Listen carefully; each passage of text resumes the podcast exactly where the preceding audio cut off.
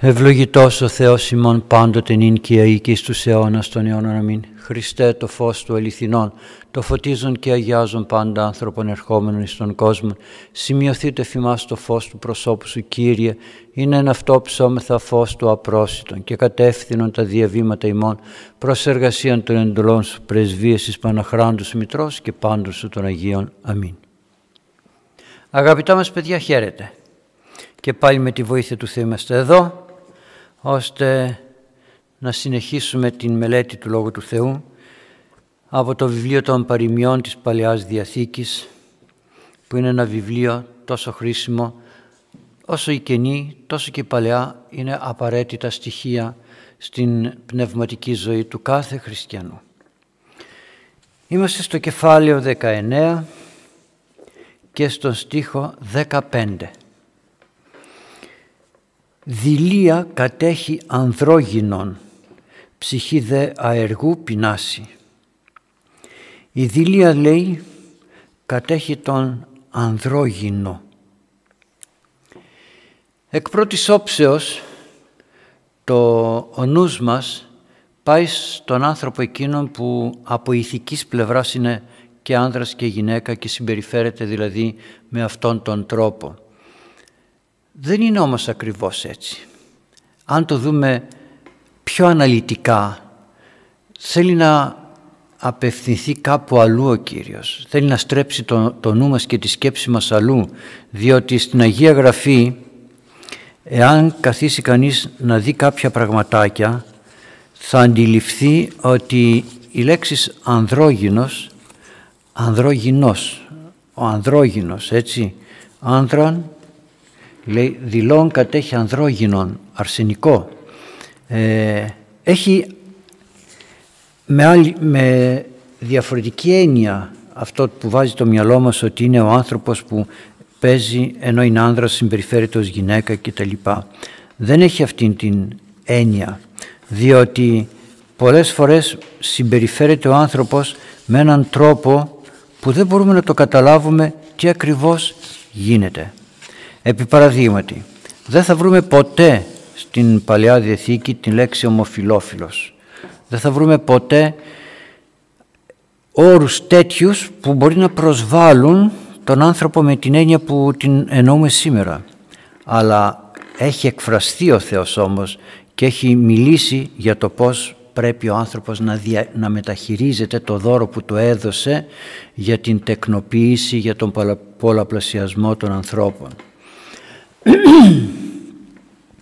Έτσι λοιπόν στο θέμα αυτό ο καλός Θεός λέγει ότι ο άνθρωπος πρέπει να είναι άνθρωπος, πώς να το πω, με μια συμπεριφορά που δεν θα χρησιμοποιεί το δώρο του Θεού με την ε, έννοια να αμαρτήσει και να προκαλέσει, τι να προκαλέσει, κακία, να προκαλέσει ε, προσβολή, του δώρου που του έδωσε ο Θεός.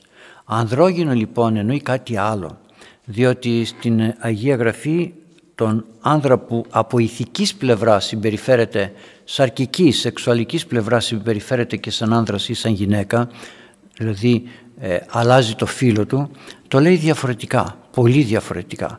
Λέει επί παραδείγμα ότι δεν θα λάβεις μίσθωμα κοινός. Μίσθωμα κοινός σημαίνει το, ε, το μισθό που έλαβε ένας άνδρας συμπεριφερόμενος στο, στο σεξουαλικό μέρος διαφορετικά. Δεν θα το δεχτείς αυτό. Ας κάνει αυτός ό,τι θέλει. Δικό του θέμα. Η δικαίωμά του είναι.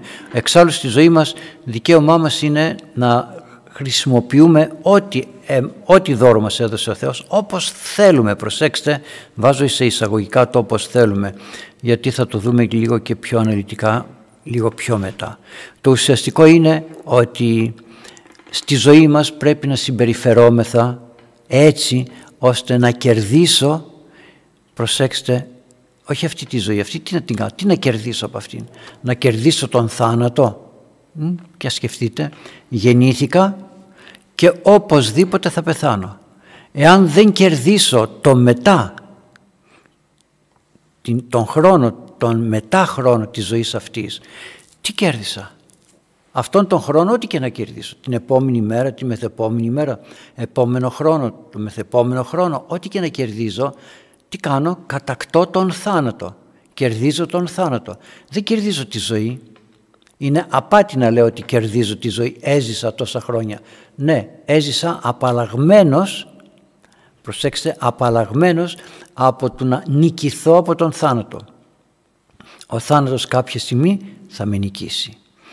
Το θέμα είναι πώς θα μπορέσω εγώ να προχωρήσω στη ζωή, η οποία ζωή, προσέξτε, είναι και αντιφατικό. Όταν λέμε ζούμε, ουσιαστικά δεν ζούμε, αφού πεθαίνουμε πώς ζούμε.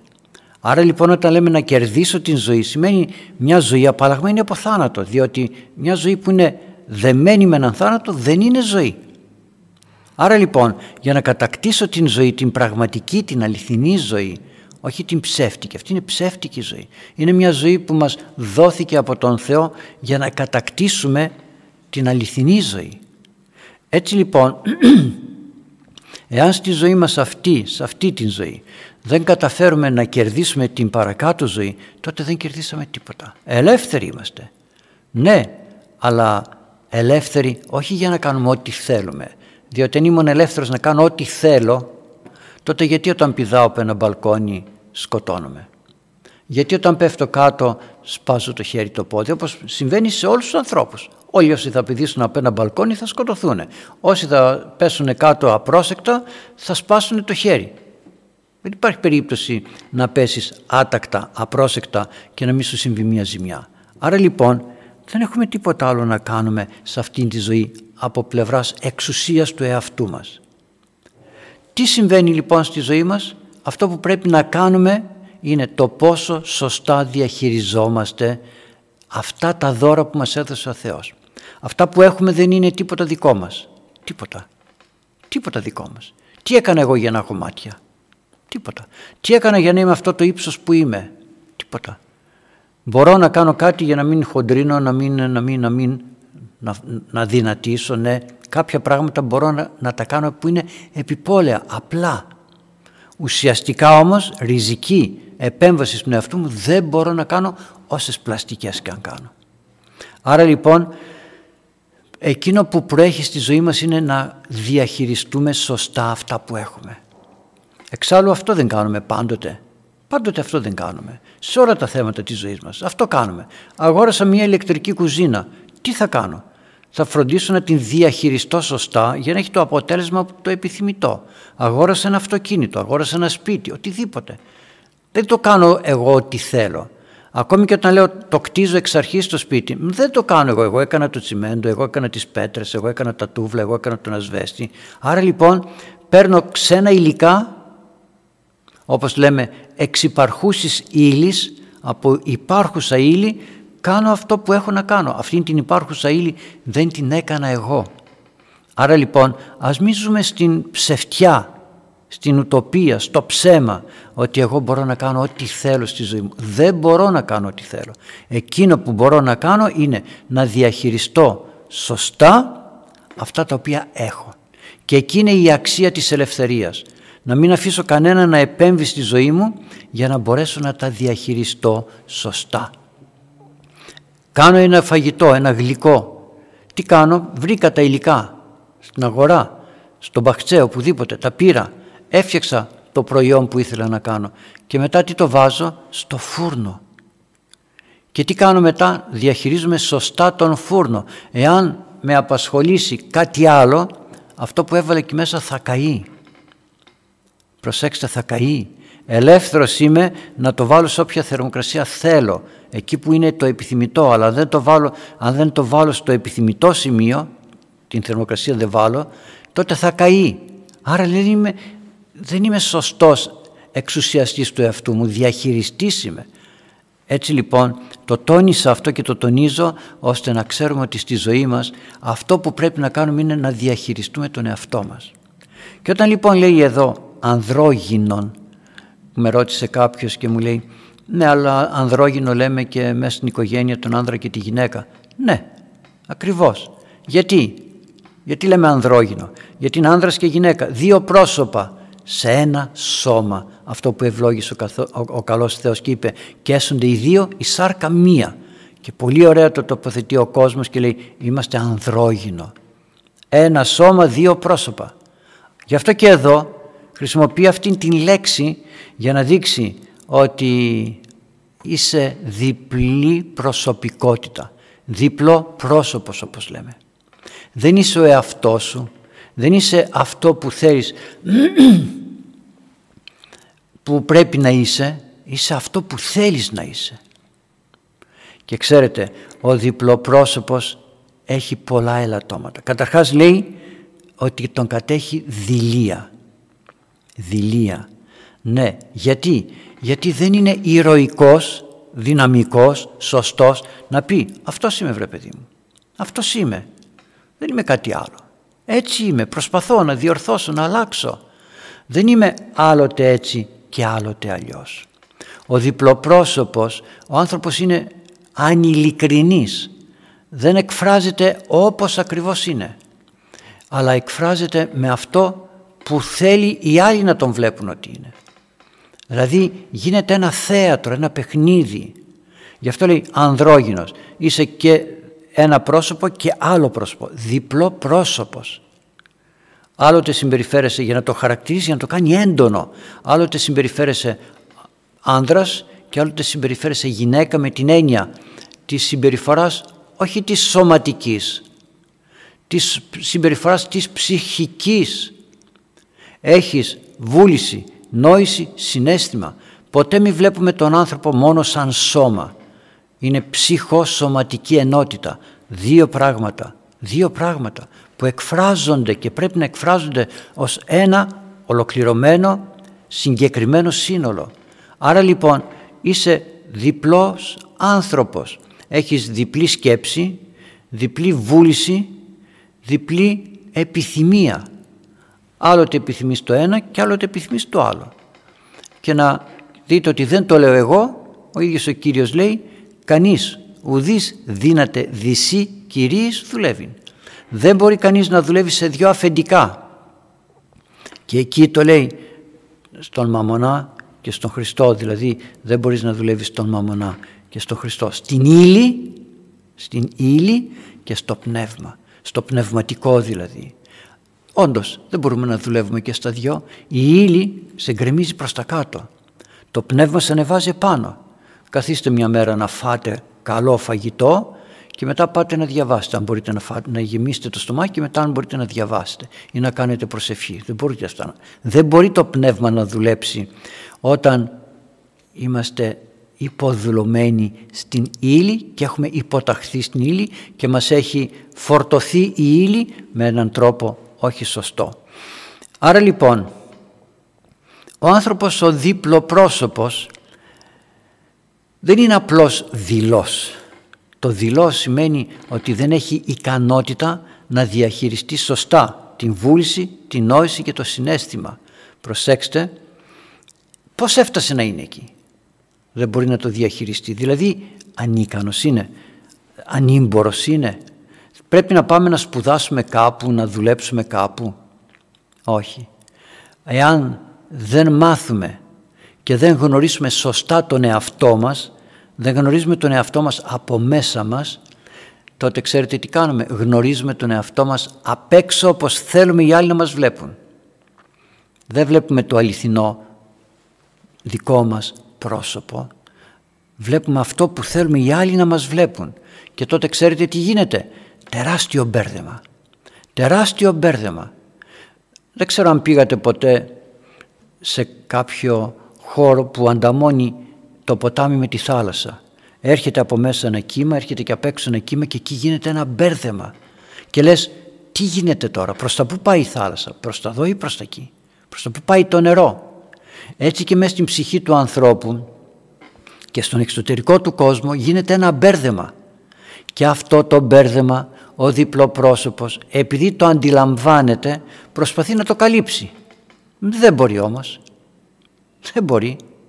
Γιατί όσο και αν κρυφτεί, όσο και αν μπερδέψει τα πράγματα, όσο και αν θέλει να ρίχνει ευθύνες σε άλλους και υποχρεώνοντάς τους να τον αποδεχθούν έτσι όπως είναι, δείχνοντας όντως ότι είναι σωστός και καλός, κάποια στιγμή αυτό θα φανεί. Όσο και αν θέλουμε να ρίχνουμε κάτω από το, σκαλί της, από το χαλί της σκόνες που λέμε κρύψε κάτω από το χαλί της σκόνη ωραία την κρύβεις μία φορά, δυο, τρεις, τέσσερις μετά θα κάνει βουναλάκι και θα αποκαλυφθεί και θα προδοθεί. Ο άνθρωπος ο οποίος είναι δίπλο πρόσωπος ζηλεύει κιόλας. Ζηλεύει γιατί δεν κατανοεί τον εαυτό του και προσπαθεί να αποδείξει ότι είναι ο σωστός. Ξέρετε σε τέτοια περίπτωση ε, θα βρεθείτε πολύ μπλεγμένοι. Θα σας αναγκάσει να πιστέψετε ότι είστε λάθος και ότι αυτός είναι ο σωστός και πρέπει να τον αποδεχθείτε, αποδεχθείτε έτσι όπως είναι. Εσείς να διορθώσετε τον εαυτό σας. Έχει τέτοια επιχειρήματα, έχει τέτοια πιστικότητα που σου δίνει την αίσθηση και, και την εντύπωση ότι εκείνος μα τα κάνει όλα σωστά, ωραία. Τι κάνεις εσύ λάθος, ψάξου και σε και σε οδηγεί στην μελαγχολία και στην αχώρια και στον προβληματισμό. Προσέξτε πολύ καλά μακριά από έναν άνθρωπο που είναι διπλοπρόσωπος. Δεν μπορείς να τον έχεις εμπιστοσύνη. Και πρέπει πολύ γρήγορα να αντιληφθούμε τον διπλοπρόσωπο. Γιατί, πώς θα τον αντιληφθούμε; Ε, καταρχάς θέλει να στρέφονται όλοι γύρω του ως ένα καλό και αξιόλογο πρόσωπο, άτομο. Προσπαθεί μην μπορώντας όμως, γιατί δεν είναι, αυτή είναι η εξωτερική επιφάνεια, δεν είναι έτσι, προσπαθεί όμως να αποδείξει ότι είναι έτσι, αλλά δεν μπορεί να, το αποδείξει και τι κάνει, αρχίζει να κοτσομπολεύει και να κατηγορεί. Να σας πω κάτι, βρήκατε άνθρωπο να κοτσομπολεύει τον άλλον άνθρωπο επενώντας τον; Δεν γίνεται. Πάντα το κοτσομπολιό περιέχει, περιελα, περιέχει λόγους, λόγους κατάκρισης και όχι επένου. Δεν είναι, δεν είναι δυνατόν. Γι' αυτό λοιπόν αυτόν τον άνθρωπο πρέπει να τον αποφεύγουμε με διάκριση. Μην προσπαθήσετε να τον αλλάξετε γιατί θα αποδείξει ότι κάνετε λάθος. Θα αποδείξει φαινομενικά έχοντας εσείς μία ειλικρινή διάθεση, εκείνος όμως έχει διπλές διαθέσεις Άρα λοιπόν θα μπερδεύεστε και θα σας μπερδέψει ως προς το ποια είναι η προσωπικότητά του. Θα κάνει λάθος και θα αποδεικνύει ότι δεν ήταν λάθος, ότι ήταν σωστό. Εσύ το είδες λάθος. Και θα, θα σας ε, δώσει την αίσθηση ότι είστε παλαβοί, ότι είστε τρελοί. Εκείνος είναι σωστός, οι άλλοι είναι τρελοί. Βέβαια, θα μου έλεγε κανείς ότι κάποιες φορές ε, συμβαίνει να έχουμε ένα άλλο πρόσωπο, μια άλλη συμπεριφορά απέναντι σε έναν άνθρωπο που δεν θέλουμε να τον στεναχωρήσουμε, δεν θέλουμε να τον πικράνουμε. Δείχνουμε ένα άλλο πρόσωπο. Γιατί δεν θέλουμε να δημιουργήσουμε προβλήματα, να μην γίνει ένας καυγάς, να μην γίνει μια... Έρχεται ένα παιδάκι επί παραδείγματι και μου φέρει μια ζωγραφιά που την έκανε το ίδιο το παιδί. Μέσα μου λέω, τι είναι αυτό προσέξτε, όχι ακριβώς μέσα μου, εξωτερικά, οπτικά. Αλλά επειδή αγαπάμε το παιδί και επειδή δεν θέλουμε να το υποτιμήσουμε και να το πλήξουμε και να το στεναχωρέσουμε, λέει πω, πω τι ωραίο είναι αυτό, μπράβο παιδί μου, καλώς είσαι στη ζωγραφική, κάνε κι άλλα και θα τα κάνεις ακόμα καλύτερα κτλ. Δεν λέμε ποτέ πω, πω τι είναι αυτό που έφερες, άντε αφησέ το. Είχα τολμήσει μία φορά να κάνω μία, καθόμασταν στο σπίτι και ήταν ένας άνθρωπος και έφτιαξα μια ζωγραφιά μικρός, πολύ μικρός, πιστεύοντας ότι είναι κάτι ωραίο και του το έδειξα και με έβαλε κάτι φωνές. Είναι δυνατόν ένα παιδί να ζωγραφίσει έναν άνθρωπο και να τον ζωγραφίσει σωστά; Είναι παιδί, δεν είναι τέλειος. Με έβαλε κάτι φωνές, το θυμάμαι μέχρι τώρα. Και λέω, μα καλά, εγώ δεν ήθελα να τον κοροϊδέψω. Με κοροϊδεύεις, λέει. Δεν ήθελα να τον κοροϊδέψω. Εγώ ήθελα να φτιάξω κάτι να του το δείξω, να χαρεί όπως έρχονται πάρα πολλά παιδάκια και μου, με, με ζωγραφίζουν. Με ζωγραφίζουν. Και έχουν κάτι γένια έτσι, κάτι αυτά από εδώ, ένα θυμιατό από εκεί, τα άλλο. Ούτε καν καταλαβαίνεις ότι είμαι εγώ ή κάποιος άλλος. Γιατί το παιδί κάνει ένα στρόγγυλο, βάζει και δυο ματάκια, μια γραμμούλα για μύτη και άλλη μια γραμμούλα για στόμα και τρεις γραμμές για γένια και τι έγινε έπαθα τίποτα. Αλλά άμα είμαι δίπλο πρόσωπος και θέλω να αισθάνομαι ότι οι άλλοι με βλέπουν σωστά, λέω τώρα αυτός γιατί με δείχνει έτσι. Άρα μήπως και οι άλλοι με βλέπουν έτσι. Και αρχίζω μετά και γίνομαι θηρίο με τους άλλους ανθρώπους και δεν εκφράζω τον εαυτό μου. Όταν όμως θα πω ναι παιδί μου καλό είναι αυτό το δεν είναι δίπλο προσωπία εδώ. Δεν είναι δίπλο προσωπία. Όταν καλύψω ένα ελάττωμα, ένα λάθος, ένα αμάρτημα, οτιδήποτε, όταν το καλύψω, τότε ξέρετε, τότε υπάρχει μέσα μας η αρετή της αγάπης, της ταπεινώσεως, της υπομονής, της ανοχής, που είναι αρετές αυτά. Τι λέει ο καλός Θεός; Ο Απόστολος Παύλος το λέει στην Αγία Γραφή. Η αγάπη πάντα στέγει. Τα σκεπάζει. Άρα αφού το σκεπάζεις, τι κάνεις, δείχνεις μια δίπλο προσωπία. Αλλά προσέξτε, η δίπλο προσωπία αυτή δεν είναι για μένα να δείξω εγώ ποιος είμαι. Είναι για να καλύψω το λάθος το με αγάπη. Να μην δημιουργήσω διχόνοια, μην δημιουργήσω κόμπλεξ, πρόβλημα, οτιδήποτε. Τα σκεπάζω, τα καλύπτω. Πάντα στέγει, πάντα υπομένει, πάντα ελπίζει και το καθεξής. Το επίοικες ημών λέει ο Απόστολος Παύλος γνωστή το πάσιν ανθρώπης. Το επίοικες, ναι, θα μπορούσα να είμαι πιο αυστηρός κάπου. Δεν είμαι αυστηρός. Κάπου αλλού θα είμαι πιο αυστηρός. Είμαι. Όπως και ο Ιησούς Χριστός. Αλλού δεχότανε. Δεχότανε την πόρνη γυναίκα, τον τελώνει. Και αλλού πήγε στον νόμο μέσα με μαστίγιο και έβγαλε έξω τους εμπόρους. Διπλοπροσωπία είναι αυτή. Και ο ίδιος ο καλός Θεός ήρθε στην γη ως θεάνθρωπος.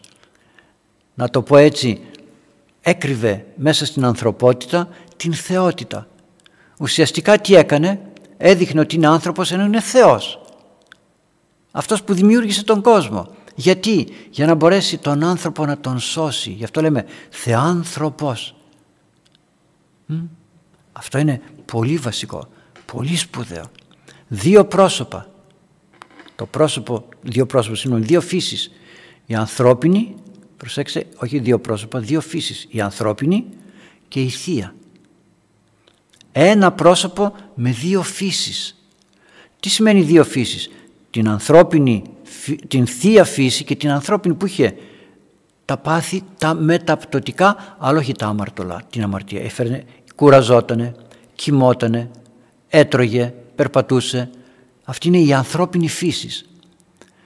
Και υπήρχε και το η ανθρώπινη θέληση, φύσης, βούλησης, νόησης, συνέστημα, υποταγμένη όμως στο ένα και μοναδικό πρόσωπο του Ιησού Χριστού. Ένα πρόσωπο, δύο φύσεις. Και όταν λέμε δύο φύσεις δεν εννοούμε μόνο το σώμα, ολόκληρο τον άνθρωπο. Άρα λοιπόν αυτός ο άνθρωπος είχε υποταχθεί στον Ιησού Χριστό και ο Ιησούς Χριστός φαινόταν ως άνθρωπος ενώ ήταν Θεός. Έτσι λοιπόν η δίπλο προσωπία είναι μόνος στο θέμα του κακού. Ποτέ δεν θα λέγαμε δίπλο πρόσωπο έναν άνθρωπο που ε, προσπαθεί για το καλό των άλλων ανθρώπων να δείξει ότι ε, δέχεται κάποια πραγματάκια όπως η μάνα και ο πατέρας. Είναι πολύ απλό. Γεννιέται ένα παιδάκι. Αρχίζει να λέει τις πρώτες λεξούλες. Τις λέει καλός τις λέει σωστά, τις λέει όμορφα λέει παραδείγματι η, η μάνα στο παιδί έλα μαμ, μαμ, μαμ τι θα πει μαμ γιατί έτσι μιλάει το παιδί κάνει και η μάνα ότι μιλάει στη γλώσσα του παιδιού για να γίνει κατανοητή. Ξέρει τι θα πει, έλα να φάμε. Το παιδί δεν θα καταλάβει τι θα πει, έλα να φάμε. Κάνε μαμ, κάνει τζιζ εκεί, μην πας, κάνει τζιζ. Άρα λοιπόν βλέπετε ότι προκειμένου να βοηθήσουμε και να σώσουμε έναν άνθρωπο προς το, προς το καλύτερο, αυτό δεν λέγεται δίπλο προσωπία. Θα καθίσει να παίξει ο πατέρας με το παιδί. Θα κάνει ο πατέρας ότι χάνει. Θα κάνει ότι το νικάει το παιδί. Τι είναι αυτό, υποκρισία, όχι. Είναι έκφραση αγάπης. Η υποκρισία περιέχει πάντα κακία. Η διπλοπροσωπία περιέχει πάντα κακία. Περιέχει ανηλικρίνεια έναντι του Θεού και της φύσεως, της υπάρξεώς Του. Και μάλιστα λέει στους ψαλμούς σας διαβάσω κάποια πραγματάκια να δείτε. Ιδούγαρα, αλήθεια είναι η αγάπη σας. Το λέμε στον 50ο ψαλμό, δεν το λέμε. Ιδούγαρα, αλήθεια είναι η αγάπη σας, τα άδειλα και τα κρύφη της σοφίας σου δήλωσάς μου κτλ. Στον 50ο ψαλμό. Και τόσο όμορφα διαβάζουμε τους ψαλμούς και να τους διαβάζουμε τους ψαλμούς αγαπητοί μου. Όχι έτσι μαγικά. Γιατί πρέπει να διαβάζω τους ψαλμούς γιατί έτσι πάρτε να διαβάσετε το ψαλτήρι λέει έτσι μόνο το ψαλτήρι σώζει, δεν σώζει το ψαλτήρι. Σώζει η προσευχή και το πνεύμα του ψαλτήριου. Το γράμμα λέει αποκτήνει, το πνεύμα ζωπεί. Προσέξτε, μείνετε ποτέ σε αυτό το σημείο το ελέησόν με ο Θεός το λέμε πάρα πολλές φορές και στις ακολουθίες και στο απόδειπνο και παντού. Ιδούγαρ αλήθεια αγάπησες. Αγάπησες λέει την αλήθεια. Δεν αγάπησες την δίπλο προσωπία, δεν αγάπησες το ψέμα, δεν αγάπησες την διαστροφή, αγάπησες την αλήθεια. Εγώ τι αγαπώ. Αλλού, στον 51 ψαλμό, τι εγκαυχά εν κακή ο δυνατός, ανομίαν όλη την ημέραν, αδικίαν ελογίσα το η γλώσσα σου, ως ξηρών εικονημένων επί ίσας δόλων. Τι καυχέσαι λέει, ότι είσαι δυνατός, ότι είσαι σπουδαίος. Όλη την ημέρα λέει σκέφτεσαι την ανομία, το στραβό, το ανάποδο. Η γλώσσα σου σαν ξηράφι ακονημένο, ακονισμένο ξηράφι προσπαθεί να δημιουργήσει δολοπλοκίες και πονηριές. Η αγάπη σας κακίαν υπεραγαθοσύνη. Αδικίαν υπέρ του λαλήσε δικαιοσύνη. Η αγάπη σας πάντα τα ρήματα κατά ποντισμού γλώσσαν δολίαν. Αγάπησες αυτά τα πράγματα που σε καταστρέφουν; Αγάπησες το να φαίνεσαι άλλος εδώ και άλλος εκεί; Δόλια, ύπουλα, υποκριτικά; Και να εμπιστεύεται ο άλλος σε σένα και εσύ να τον οδηγείς στην καταστροφή; Αυτό είναι, προσέξτε, ίδιον του διαβόλου. Ο διάβολος έχει δόλια έκφραση όπως και στον παράδεισο με δολιότητα πήγε να γκρεμίσει τους πρωτοπλάσους και τους γκρέμισε τους απεμάκρυνε από τον Θεό με δολιότητα προσπαθεί και στην εποχή μας και σε κάθε εποχή ο διάβολος να παρουσιάσει ως αληθινό, σωστό, ωραίο, ενάρετο αυτό το οποίο καταστρέφει και την σωματική μας ζωή και την πνευματική μας ζωή. Βρίσκει μεθοδίες και τρόπους και ειδικά στους εσχάτους χρόνους οι άνθρωποι λέει δεν μετενόησαν από τις κλοπές τους, από τους φόνους, από τα ψεύδι τους. Ψεύδι στους εσχάτους χρόνους επειδή δεν θα έχουμε την αλήθεια μαζί μας, τον Ιησού Χριστό, θα αναγκαζόμαστε να δουλεύουμε με δίπλο προσωπία για να αποδείξουμε ότι αυτό που λέμε είναι αληθινό, ενώ δεν θα είναι αληθινό. Και αυτού πρέπει να προσέξουμε, γι' αυτό και μιλάει η Αγία Γραφή ότι στους εσχάτους χρόνους θα έρθουν πολλοί ψευδοπροφήτες. Προσέξτε, ψευδοπροφήτες, έχοντας ένδυμα προβάτου και από μέσα είναι λύκοι.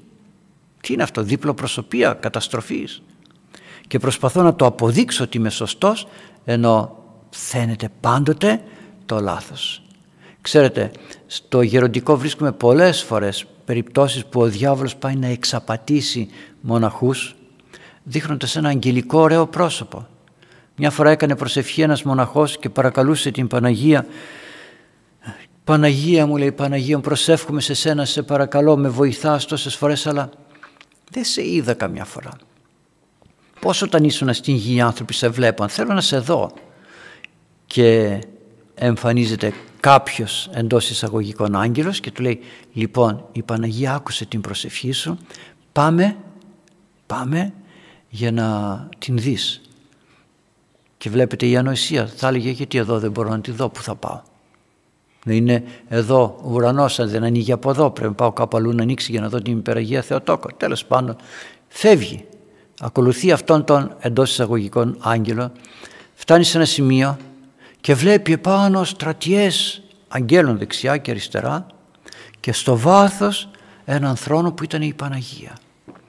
Και του λέει ο, ο συνοδός του «Λοιπόν, τι κάθεσαι, κοιτάς, πέσε, προσκύνησε». Αυτός ξανακοιτούσε και έλεγε «Μα εγώ δεν έχω δει τέτοιους Αγίους και Αγγέλους, τέτοια πρόσωπα Αγίων και Αγγέλων, δεν έχω ξαναδεί» λέει.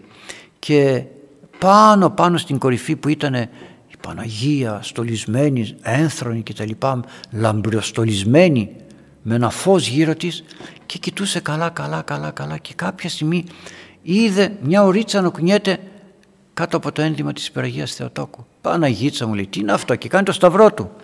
Και μόλις έκανε το σταυρό του εξαφανίστηκε αυτό το όραμα που έβλεπε και είδε ότι ήταν μπροστά στο χείρος του γκρεμού. Θα έκανε μετάνοια να προσκυνήσει την Παναγία και θα έπεφτε στον γκρεμό. Και έφυγε και λέει ταλέπορε άνθρωπε ποιος είσαι εσύ και θέλεις να βλέπεις Αγίους και Αγγέλους. Δεν θέλω δεν θέλω τίποτα να δω. Στον παράδεισο θέλω να τα, να τα δω όλα. Όχι εδώ, με αυτά τα μάτια τα αμαρτωλά. Έτσι λοιπόν, ο διάβολος είναι εκείνος ο οποίος έρχεται και θρονιάζεται μέσα στον άνθρωπο και προκαλεί αυτήν την διπλό προσωπία. Από τη μία είναι το κατοικόνα Θεού, το ωραίο, το λαμπρό. Προσέξτε, το λαμπρό δώρο που μας έδωσε ο Θεός και από την άλλη ο διάβολος που μας ξεγελάει και μας εξαπατά όπως μας εξαπάτησε στον, στον παράδεισο. Φάτε και θα γίνετε θεοί. Συμπεριφέρσου έτσι και όλοι θα πούν ότι είσαι σπουδαίος. Και λέγει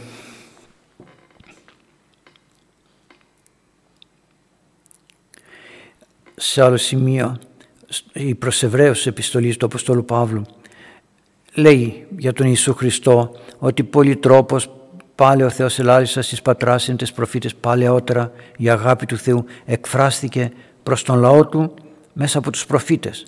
Τώρα όμως ελάλησεν ημίν, εμφανίστηκε σε μας και παρουσιάζεται σε μας εν Υιό, εμφανίζεται με τον Υιόν Του. Και είπε προς τον Υιόν Του, ο θρόνος ο Θεός εις τον αιώνα του αιώνος, ράβδος ευθύτητος η ράβδος της βασιλείας σου. Ράβδος ευθύτητος. Προσέξτε, η παιδαγωγία του Θεού είναι παιδαγωγία που οδηγεί με ευθύτητα και με παρησία και με αλήθεια και με ομολογία πραγματική στον δρόμο της σωτηρίας. Δεν μας εξαπατά ο Θεός. Δεν είναι ο Θεός άλλοτε έτσι και άλλοτε αλλιώς. Εμείς βλέπουμε την έκφραση του Θεού άλλοτε ως τιμωρό και άλλοτε ως παιδαγωγό και άλλοτε ως γεμάτο αγάπη. Εμείς, η συμπεριφορά μας, είναι δυνατόν να έχεις μία συμπεριφορά σε όλες τις καταστάσεις της ζωής ενός ανθρώπου. Δεν είναι δυνατόν. Ανάλογα με την κάθε περίπτωση πρέπει να χειριστούμε και τον ανάλογο τρόπο.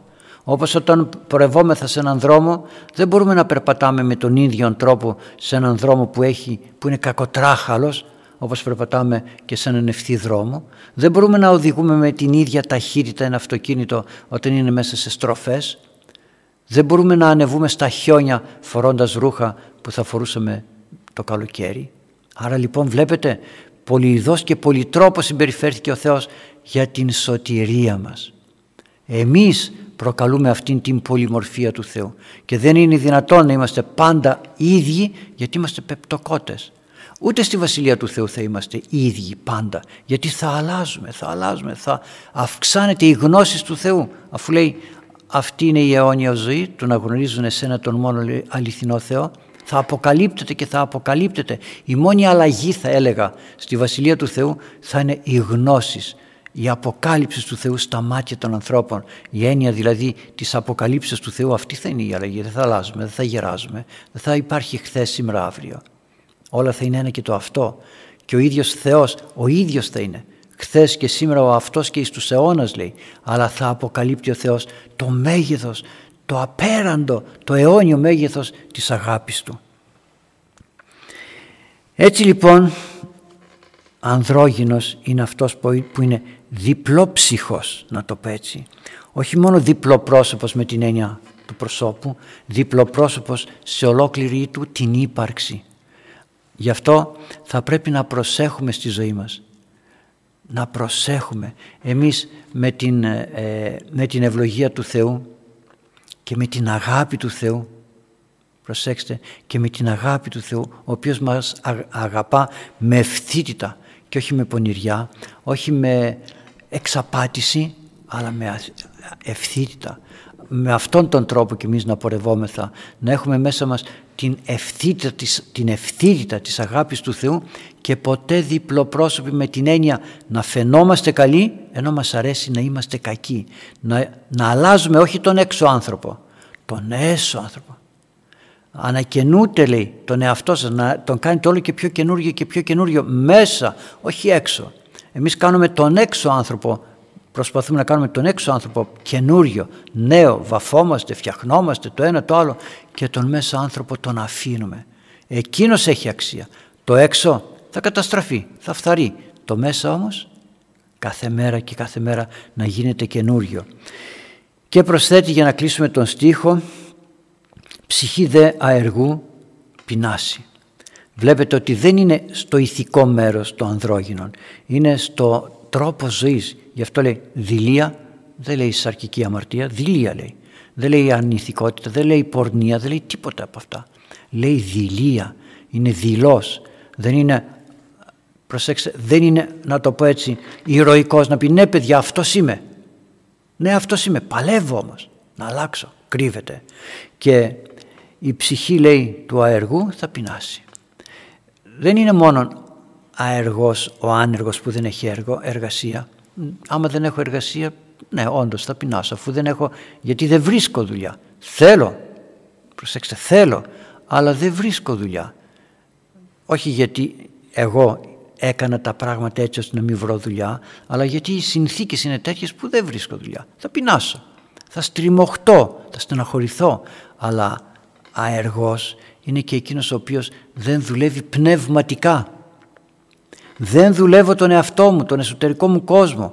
Γι' αυτό βάζει κάποια πραγματάκια στον ίδιο στίχο που νομίζουμε ότι είναι αντιφατικά.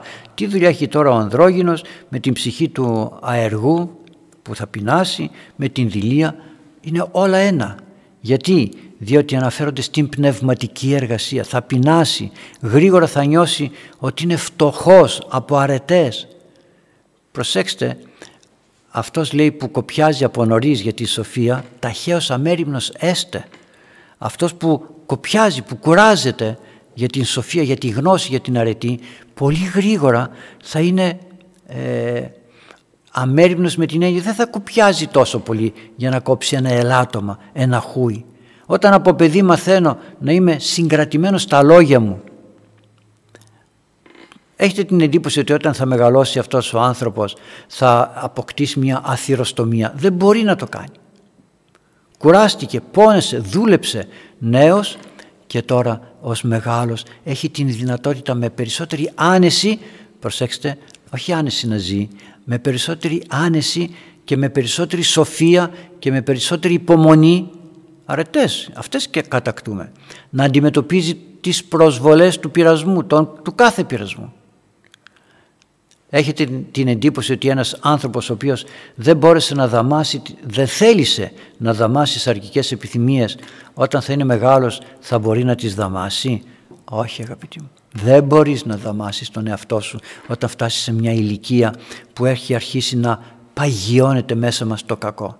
Άρα λοιπόν αυτός που είναι άεργος δεν δουλεύει από νέος την ψυχή του, τον εαυτό του, την γνώση του, την ευγένειά του, την αξιοπρέπειά του, τη συμπεριφορά του, πολύ γρήγορα θα πεινάσει. Δηλαδή θα νιώσει κούφιος, θα νιώσει άδειος σε έναν χώρο που θα βρεθεί και θα ζητήσουν είτε σαν πατέρας που θα είναι, θα φανεί άδειος. είτε σαν μητέρα, είτε σαν επιστήμονας, είτε είτε οτιδήποτε θα φανεί ότι είναι άδειος γιατί στη ζωή του δεν πάλεψε και δεν αγωνίστηκε για τίποτα. Όμως επειδή έχουμε και τα ερωτήματά σας που είναι τόσο όμορφα και έχουμε και το ανάγνωσμα, τη μελέτη μας. Σας είχα δώσει τη μελέτη προηγούμενη φορά και σας είπα να διαβάσετε από το Καταλουκάν. Εμείς θα σταματήσουμε εδώ την ανάλυση του βιβλίου των παροιμιών. Κρατήστε το αυτό, το να μην είμαστε δίπλο πρόσωποι. Ας προχωρήσουμε και ας παλέψουμε. Και να λέμε ευθύτητα, την ευθύτητα αγάπησα, την ευθύτητα με, με πνευματικό τρόπο ώστε να μπορούμε να μην βρισκόμαστε παγιδευμένοι στα, στους πειρασμούς του διαβόλου. Είχα πει στο προηγούμενο ερώτημα ποιο είναι το αποτέλεσμα της μετάνοιας ενός ανθρώπου; Ναι, εγώ έβαλα έναν στίχο αλλά υπάρχουν δύο στίχοι στο ίδιο κεφάλαιο, στο 15 κεφάλαιο. Ποιο είναι το αποτέλεσμα της μετάνοιας; Βέβαια κανείς άμα δεν διάβαζε το κεφάλαιο αυτό θα έλεγε άλλα πράγματα δικά του. Αν διάβαζε το κεφάλαιο αυτό, γι' αυτό και θέλω οι απαντήσεις να είναι μέσα από το κεφάλαιο αφού το διαβάζετε. Μπορεί να πει ότι το αποτέλεσμα της μετάνοιας είναι η χαρά, είναι η ελπίδα, είναι, είναι... Όχι, όχι αυτές τις απαντήσεις, αλλά να μαθαίνουμε να βγάζουμε απαντήσεις μέσα από την Αγία Γραφή που μας δίδει χαρά. Γι' αυτό και λέει «Χαρά γίνεται ενώπιον των αγγέλων του Θεού επί ενία αμαρτωλό μετανοούνται». Τι όμορφο αυτό. Όταν κάποιος μετανοεί στον ουρανό γίνεται μεγάλη χαρά. Το φαντάζεστε. Το φαντάζεστε ότι όταν πάει ένας άνθρωπος να εξομολογηθεί στον ουρανό γίνεται μεγάλη χαρά. γίνεται μεγάλη χαρά. Θέλετε, νομίζετε ότι οι άγγελοι αναπαύονται με αυτό που έχουν και με αυτό που είναι; Όχι. Αναπαύονται με αυτό που εμείς τους προσφέρουμε με τον αγώνα μας. Γι' αυτό λοιπόν ας προσπαθούμε στην πνευματική μας ζωή να προκόβουμε για να δίνουμε χαρά όχι στους ανθρώπους μόνο, αλλά και στους αγγέλους. Και να διαβάσουμε το επόμενο ερώτημα από το 6ο, 16ο κεφάλαιο, αυτό ήταν από το 15ο, από το, από το 16ο κεφάλαιο, που είναι αξιόλογο. Πότε μπορούμε να εμπιστευτούμε τον άδικο άνθρωπο; Θα έλεγε κανείς τον άδικο άνθρωπο μπορείς ποτέ να τον εμπιστευτείς; Ε πώς; Μπορεί να είναι άδικος και να πεις ότι τώρα δεν είναι άδικος. Τώρα είναι η συμπεριφορά του διαφορετική. Έχει σχέση και με την δίπλο προσωπία που είπαμε. Διπλοπροσωπία ως προς τις καταστάσεις και τα γεγονότα της ζωής. Άλλο ότι είμαι φτωχός, άλλο ότι είμαι πλούσιος και αναλόγως συμπεριφέρομαι. Λοιπόν, για ρίξτε μια ματιά για να ζυγίζουμε τους εαυτούς μας και όχι να κατακρίνουμε τους άλλους. Γιατί κατακρίνοντας τους άλλους, τον εαυτό μας κατακρίνουμε και αποδεικνύουμε, αποδεικνύουμε ότι είμαστε διπλοπρόσωποι όποτε κατακρίνουμε τους άλλους. Όποτε κατηγορούμε τους άλλους είμαστε διπλοπρόσωποι. Εγώ δεν είμαι έτσι, γι' αυτό και πολλές φορές όταν λέω κάτι για να διορθώσω, αμέσως γενικά, αμέσως αυτοί που είναι κοντά μου και συζητούμε λένε «Α, εγώ δεν το κάνω έτσι, μα δεν μίλησα για σένα». Γιατί, έχεις ενοχή, φρόντισε να αλλάξεις. Αλλά δεν μίλησα για σένα, μιλάω γενικά τι γίνεται. Άρα λοιπόν στη ζωή μας ας προσέχουμε. Διαβάστε λοιπόν και το κεφάλαιο αυτό και θα δείτε πάρα πολλά πράγματα που θα είναι ωφέλιμα στην πνευματική σας ζωή. Και τώρα να έρθουμε στα πολύ ωραία ερωτήματά σας τα οποία ναι, θα τα περιμένω με τη βοήθεια του Θεού. Σε κάθε μας συνάντηση, όπως και πέρσι, ήδη αυξάνονται, το καλοκαίρι είχαμε ένα κενό, τώρα αυξάνονται τα ερωτήματά σας και είναι αξιόλογα για την πνευματική μας ζωή. Όσο αξιόλογο είναι αυτό που μου λέμε αναλύοντας τον Λόγο του Θεού, αλλά τόσο αξιόλογα είναι και τα ερωτήματά σας. Να το ξέρετε, αξιόλογα. Γιατί, Γιατί τα λέτε με καημό ψυχής και χαζό και ανόητο ερώτημα να πει κανείς ότι έθεσες, τι έθεσες ανόητο ερώτημα, το έχω πει πολλές φορές. Ανόητες ερωτήσεις δεν υπάρχουν. Ανόητοι άνθρωποι υπάρχουν. Ανόητες απαντήσεις υπάρχουν. Αλλά ανόητες ερωτήσεις δεν υπάρχουν. Ας ακούσουμε λοιπόν την πρώτη ερώτηση που Χαίρετε, έχουμε. Πάτερ, την Χαίρετε, Κωνσταντίνα. Η πρώτη ερώτηση έχει πολλά σκέλη. Σας την διαβάζω. Αν για κάτι που προσπαθώ δεν μου το δίνει ο Θεός, Πώς μπορώ να ξέρω ότι είναι για καλό ή για κακό που δεν μου το δίνει, παραδείγματος χάρη παιδί. Όταν παρακαλώ τον Θεό να μου δώσει παιδί και δεν μου δίνει, είναι για καλό μου ή για κακό μου; Πώς να το ξέρω; Αν πεθάνει ο σύζυγος και μείνω μόνη, ποιος θα με κοιτάξει; Μπορούμε να υιοθετήσουμε; Μας κοιτάνε περίεργα οι άνθρωποι που δεν έχουμε παιδί. Μάλιστα. Ωραίο ερώτημα μεγάλο, αλλά είναι ένας καημός πολλών, πολλών γονέων και προπαντός των μητέρων. Γιατί η μάνα έχει από τον Θεό φυτευμένο μέσα το, το χάρισμα, την αρετή να προσέξτε, όχι να φέρει στον κόσμο παιδιά. Όχι, γιατί μέσα στον παράδεισο δεν, δεν θα γεννούσαν οι άνθρωποι. Αν δεν πέφτανε, δεν θα γεννούσαν ο καλός Θεός έβαλε την λειτουργία αυτή και ευλόγησε το να αποκτούν οι άνθρωποι παιδί και έδωσε στον άνδρα το χάρισμα ως άνδρας να συμπεριφέρει και να στηρίζει τη γυναίκα ή δε γυναίκα με το συνέστημά της να ανατρέφει το παιδί. Όχι μόνο για να αποκτούν παιδιά. Διότι αν δεν αποκτούσαν παιδιά τι θα έκαναν; Αυτό το φίλτρο της αγάπης που έχει η μάνα ως μάνα τι θα το έκανε; Θα έλεγε κανείς δεν θα λεγόταν μάνα τι λέτε τι λέτε θα λεγόταν μάνα γιατί θα γεννούσε αρετές θα, γεννούσε, θα αναγεννούσε τον σύζυγό της και ο σύζυγός της από την άλλη πλευρά θα στήριζε την σύζυγό του και θα πορευόντουσαν και οι δυο στον δρόμο της σωτηρίας. Λέει το ερώτημα ξέρω αν είναι για καλό ή για κακό. Δηλαδή δεν μου έδωσε παιδί γιατί είμαι ανάξιος να μεγαλώσω παιδιά.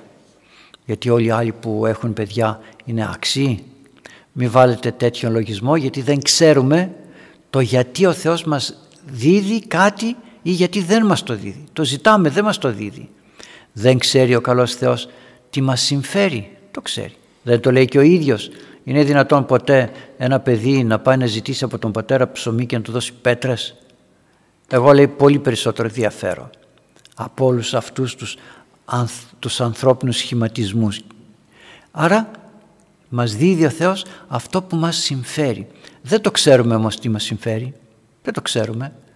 Ξέρουμε όμως να αγωνιζόμαστε ώστε αυτό που μου προσφέρει ο Θεός να το διαχειριστώ σωστά και να μην το καταστρέψω. Τι μου δίδει ο Θεός; Την ατεκνία. Άτεκνη μέσα στην ιστορία ήταν πάρα πολύ και είναι. Ο Ιωκίμ και Άννα ήταν άτεκνοι. Σε μεγάλη ηλικία απέκτησαν την υπεραγία Θεοτόκο και ούτω καθεξής.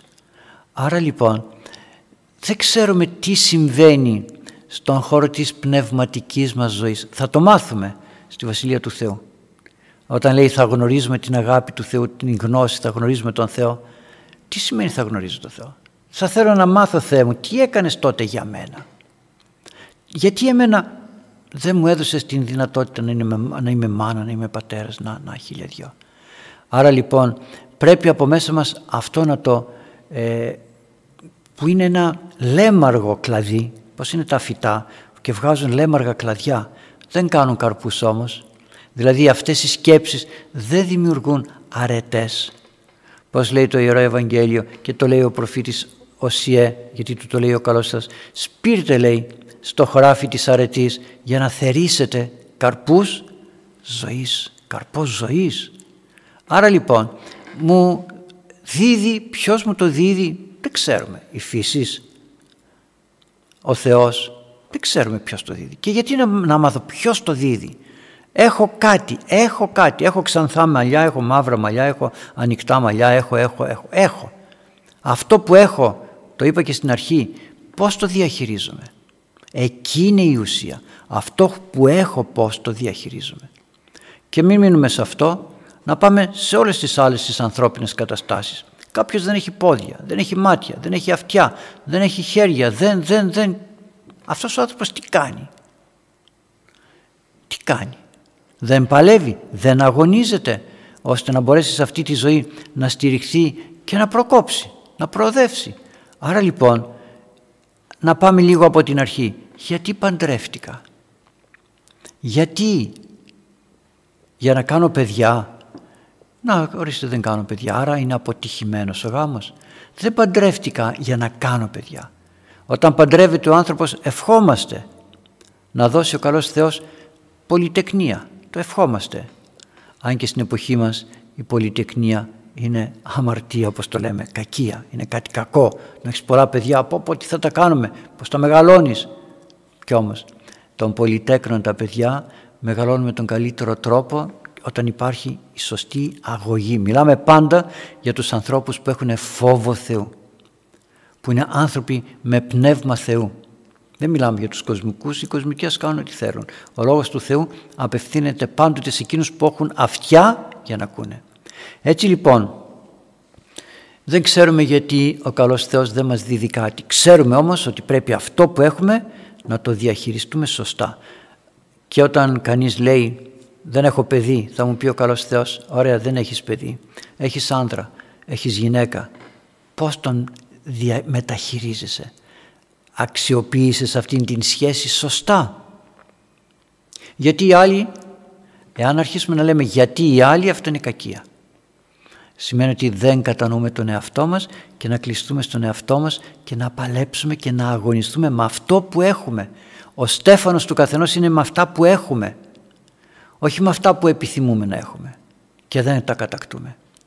Με αυτό που έχουμε και να μην θεωρούμε ούτε καλό ούτε κακό. Ούτε καλό το να έχω παιδιά, ούτε κακό το να μην έχω παιδιά. Είναι απλώς δώρα και τα δύο δώρα του Θεού που πρέπει να τα αξιοποιήσω σωστά. Τι να το κάνω να έχεις παιδί και να μην το αναθρέφει κανείς για τη Βασιλεία του Θεού αλλά το αναθρέφει για να πάει και αυτό στα χέρια του διαβόλου. Τι να το κάνει κανείς.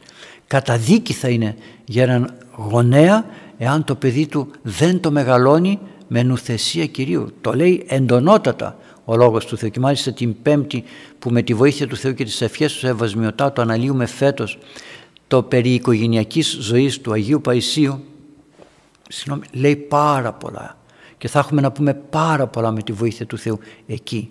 Άρα λοιπόν ας κάνουμε λίγο υπομονή πόσο κρατάει η ζωή μας. Βέβαια λέει κανείς με την, με την σκέψη του κι αν μείνω μόνος άρα δεν αγαπάς το παιδί προσέξτε όταν λέει κανείς κι αν μείνω μόνος δεν αγαπάς το παιδί αγαπάς τη μοναξιά σου να μην έχεις μοναξιά τον εαυτούλη σου άρα λοιπόν θέλεις ένα παιδί να το εκμεταλλευτείς για τον εαυτό σου. Όχι. Γι' αυτό και κάνουμε ζημιά μετά στα παιδιά γιατί τα θέλουμε κοντά μας και όταν βλέπουμε να πετιούνται και να φεύγουν ναι μεν πονάμε, στεναχωριόμαστε, αλλά δεν τα αφήνουμε να πετάξουν, να φύγουν, τα θέλουμε κοντά μας. Γιατί; Για μην μείνουμε μόνοι. Δηλαδή όσοι έχουν παιδιά, όλοι μεγαλώσανε μια χαρά κοντά στα παιδιά τους, δεν νομίζω. Το μεγαλύτερο ποσοστό των ανθρώπων μεγάλωσε μόνος του. Γιατί κανείς δεν μπορεί να εγγυηθεί ότι αυτό το παιδί το οποίο έχεις θα σε κοιτάξει. Στο κάτω-κάτω λέμε μόνος, δηλαδή και τώρα μόνοι μας είμαστε. Δεν υπάρχει παρουσία του καλού Θεού. Δεν υπάρχει παρουσία του φύλακα αγγέλου μας. Τι λέμε στο απόδεικνο. Άγιε Άγγελε, σε ποιον μιλάμε; Άρα δεν μιλάμε ούτε τότε. Δεν ξέρουμε τι κάνουμε στην πνευματική μας ζωή. Θέλουμε το εγώ μας να ικανοποιηθεί και δεν κοιτάμε τίποτε από αυτό που συμφέρει τη ζωή μας. Δεν υπάρχει ο προστάτης μας Άγιος. Πού είναι αυτά, στον ουρανό, κάπου μακριά. Άρα δεν κατανοούμε την σχέση μας με τον Θεό με τους Αγίους, με το φύλακά μας άγγελο, τη σχέση με τον εαυτό μου, τη σχέση με τον άντρα μου ή τη γυναίκα μου. Και ψάχνω κάτι άλλο για να ξεδώσω και να ε, εκτρέψω προς τα έξω την καλλιέργεια του εαυτού μου. Δεν καλλιεργώ τον εαυτό μου, κοιτάω έξω να, πώς να έχω ένα παιδί για να μπορέσω να το μεταχειριστώ, να το διαχειριστώ έτσι πώς μ' αρέσει εμένα και να μην λέει ο κόσμος μετά πω πω αυτός δεν έχει παιδί. Προσέξτε, Ποτέ δεν λέει ο κόσμος, πω πω αυτός δεν έχει παιδί. Δεν λέει. Εμείς νομίζουμε ότι λένε. Και αν λένε γιατί τους ακούμε; Άρα πάλι δεν είμαστε ο εαυτός μας, στρεφόμεθα προς τα έξω. Έχουμε την εξωστρέφεια που είναι δίπλο προσωπία που δεν είναι ωραία. Γι' αυτό και δεν πρέπει να αισθανόμεθα αυτά τα θέματα, τα πράγματα έτσι όπως μας τα φέρνει ο πειρασμός και ο διάβολος. Πρέπει να είμαστε πολύ πολύ προσεκτικοί στις σκέψεις μας. Μη λέμε ποτέ ότι γιατί δεν έχω παιδί, θέλω παιδί, θέλω παιδί. Να σας πω και κάτι, σε αυτή την εποχή να αποκτήσει κανείς παιδί, τι θα το κάνει μετά; Είναι εύκολο να μεγαλώσεις παιδί σε αυτή την εποχή; Το μόνο που μας βολεύει είναι να είμαστε εμείς ικανοποιημένοι και δεν βαριέσαι. Πού θα πάει το παιδί; Αν το αγαπάς θα πεις Θεέ μου θα μου δώσεις παιδί. Ήρθε με το φυσιολογικό τρόπο. Ήρθε παιδί, πολύ ωραία, πρέπει να το μεγαλώσω. Όταν δεν έρχεται όμως γιατί να το επιδιώκω; Γιατί να μπαίνω στον πειρασμό του εαυτού μου τον πειρασμό και να αφήνω τον εαυτό μου να καταστραφεί έχοντας τι ένα παιδί που δεν μπορώ να το αναθρέψω. Και η υιοθεσία, ναι μπορώ να κάνω υιοθεσία. Ξέρεις τι θα υιοθετήσεις; Εκείνο που είναι θέλω να κάνω εξωσωματική γονιμοποίηση, να κάνω, να κάνω εκείνο. Υπάρχουν νόμιμοι κατά τον Θεό, όχι κατά την πολιτεία, κατά τον Θεό. Υπάρχουν τρόποι νόμιμοι να κινηθεί κανείς και σε αυτόν τον τομέα. Βάζει όμως σε περιπέτεια τον εαυτό του. Σε περιπέτεια που δεν ξέρει πού θα τον βγάλει και πού θα τον οδηγήσει. Γι' αυτό λοιπόν ας κάνουμε υπομονή πόσο θα ζήσουμε; Τα χρόνια της ζωής μας, τα μισά χρόνια της ζωής μας τα φάγαμε. Όταν παντρεύεται ένας άνθρωπος, παντρεύεται στην εποχή μας μάλιστα μετά τα 30. Άρα λοιπόν δεν ξέρει αν θα ζήσει πάνω από 60 χρόνια. Δεν ξέρει, αλλά ελπίζουμε να ζήσει περισσότερο, μακάρι. Οπότε τι του έμεινε, άλλη μισή ζωή. Και αυτή η άλλη μισή ζωή είναι μέσα στην πάλη και στον αγώνα να αποκτήσουμε παιδί, να αποκτήσουμε παιδί και χάνουμε την ευκαιρία να καλλιεργήσουμε τον εαυτό μας. Γι' αυτό λοιπόν ας προσέχουμε ό,τι μας δίδει ο καλός Θεός, ό,τι μας δίδει η φύση. Δεν ξέρουμε από πού έρχεται αυτό. Εμείς ε, παραλάβαμε έναν, ε, μία φύση, μία προσωπικότητα τέτοια που δεν μπορεί ανθρώπινη, ε, σωματική θα λέγαμε υπόσταση που δεν μπορεί να φέρει παιδί στον κόσμο. Ε, ωραία, αυτό είμαι. Έτσι είμαι. Άρα έτσι θα παλέψω, έτσι θα αγωνιστώ. Ας δούμε λιγάκι και το άλλο ερώτημα, προλαβαίνουμε λίγο. Η, προ... η προαίρεση του ανθρώπου, καλή ή κακή, από τι εξαρτάται; Εξαρτάται καθόλου από το DNA. Πολύ ωραίο. Η προαίρεση του ανθρώπου, ο, ο λόγος του Θεού λέει, μέσα μας το θέλει και το ενεργεί ανήκει στο Θεό. Το θέλει και το ενεργεί ανήκει στον Θεό. Τι ανήκει σε εμάς τότε; Σε εμάς ανήκει η καλή αποδοχή των δωρεών που μας έδωσε ο Θεός και να καθίσουμε να δουλέψουμε. Το αν συντελεί το DNA, το α ή το β, ναι πολλά πράγματα συντελούν στη ζωή μας. Η καλή μάνα, η κακιά μάνα, ο καλός πατέρας, ο κακός πατέρας, ο καλός, ο κακός γείτονας, οι καλές συνθήκες οι εξωτερικές, οι εσωτερικές, τα πάντα. Τα πάντα συντελούν στο να μου αλλάξουν αυτό που είμαι. Εγώ όμως πρέπει να παλεύω να φτιάξω αυτό που θέλει ο Θεός, όχι αυτό που είμαι. Τι είμαι, γεννήθηκα με ένα, με ένα χάρισμα. Πολύ ωραία. Ο άλλος γεννήθηκε με άλλο χάρισμα. Ο άλλος με άλλο χάρισμα. Άρα λοιπόν εμείς υπεύθυνοι είμαστε να διαχειριστούμε, όπως είπα και στην αρχή, ό,τι παραλάβαμε. Τις θέντες λέει ο Απόστολος Παύλος επί έργης αγαθής είναι εν αυτής περιπατήσουμε. Πλαστήκαμε λέει με, εν Χριστώ Ιησού επί έργης αγαθής με σκοπό να κάνουμε το καλό. Να περπατήσουμε στο καλό. Ελευθερία δεν είναι το να κάνω το καλό ή το κακό, να διαλέξω. Ελευθερία είναι να διαχειριστώ όσο γίνεται καλύτερα και με λιγότερες εξωτερικές προσβολές την αρετή και τα αγαθά που έχω. Άλλος έχει παραλάβει από τους γονείς σου έναν νευρικό τύπο. Άλλος έναν πράο. Άλλος έναν ανήθικο. Άλλος έναν μέθησο. Ο καλός Θεός δεν λέει το πόσα αμαρτήματα κάναμε. Αλλά λέει το πόσο δούλεψα για να φτιάξω τον εαυτό μου. Όταν δίδει τάλαντα, έδωσε στον έναν πέντε, στον άλλον τέσσερα κτλ. Σε έναν δούλο έδωσε ένα τάλαντο. Ένα τάλαντο. Όλους τους επίνεσε γιατί τα αυξήσανε τα τάλαντα. Αυτόν τι του είπε, γιατί λέει αυτός το έβαλα, ήξερα ότι είσαι σκληρός, άδικος, τιμωρός και τα λοιπά. Έχεις κόλαση, παράδεισο. Το έβαλα στο χώμα και πάρ το όπως, το, όπως μου το έδωσες. Κακία, μπορούσες λέει να το καταθέσεις στους τραπεζίτες και να μου το δώσεις αυτό συν κάτι λίγο, συν κάτι λίγο. Τι σημαίνει αυτό; Πάλεψε άνθρωπε μου στη ζωή. Υποτάξου κοντά σε έναν καλύτερο από σένα. Δέξω ότι υπάρχει κάποιος άλλος καλύτερος. Και υποτάξου. Εάν έχεις ένα δώρο, ένα δώρο, κοντά σε έναν άλλον θα αποκτήσεις και κάτι καλύτερο. Κοντά σε, έναν, σε μια μάνα, σε έναν πατέρα θα ακούσεις κάτι καλύτερο. Και αν δεν έχεις μάνα και πατέρα καλών, γιατί είναι κοσμικοί άσχετοι άνθρωποι, θα ακούσεις από ένα πνευματικό. Δεν έχεις ένα πνευματικό, πάρε ένα βιβλίο. Δεν έχεις ούτε βιβλίο, έχεις την συνείδησή σου. Η συνείδηση είναι πάντα ανώθευτη στους ανθρώπους. Εμείς την νοθεύουμε. Άρα λοιπόν ας αφήσουμε όλα τα άλλα. Εμείς ένα να θέλουμε, να καλλιεργήσουμε σωστά την προσωπικότητά μας σύμφωνα με αυτό το λίγο που έχουμε. Επί ο λίγον εις πιστός, λέει, επί πολλών σε καταστήσω σε λίγα πράγματα ήσουν πιστός, σε λίγα. Λίγες αρετές σου έδωσα, λίγα χαρίσματα, όχι αρετές, λίγα χαρίσματα. Εσύ τα έκανες πολλά και θα σε αναδείξω ακόμη πιο πολύ. Γι' αυτό και λέει πάρτε το από αυτόν και δώσε σε αυτόν που έχει. Αυτός που δεν έχει και αυτό που έχει θα του το πάρω. Γιατί, Γιατί δεν το δουλεύει σωστά. Αγαπητοί, αγαπητά μου παιδιά, ο χρόνος ολοκληρώθηκε.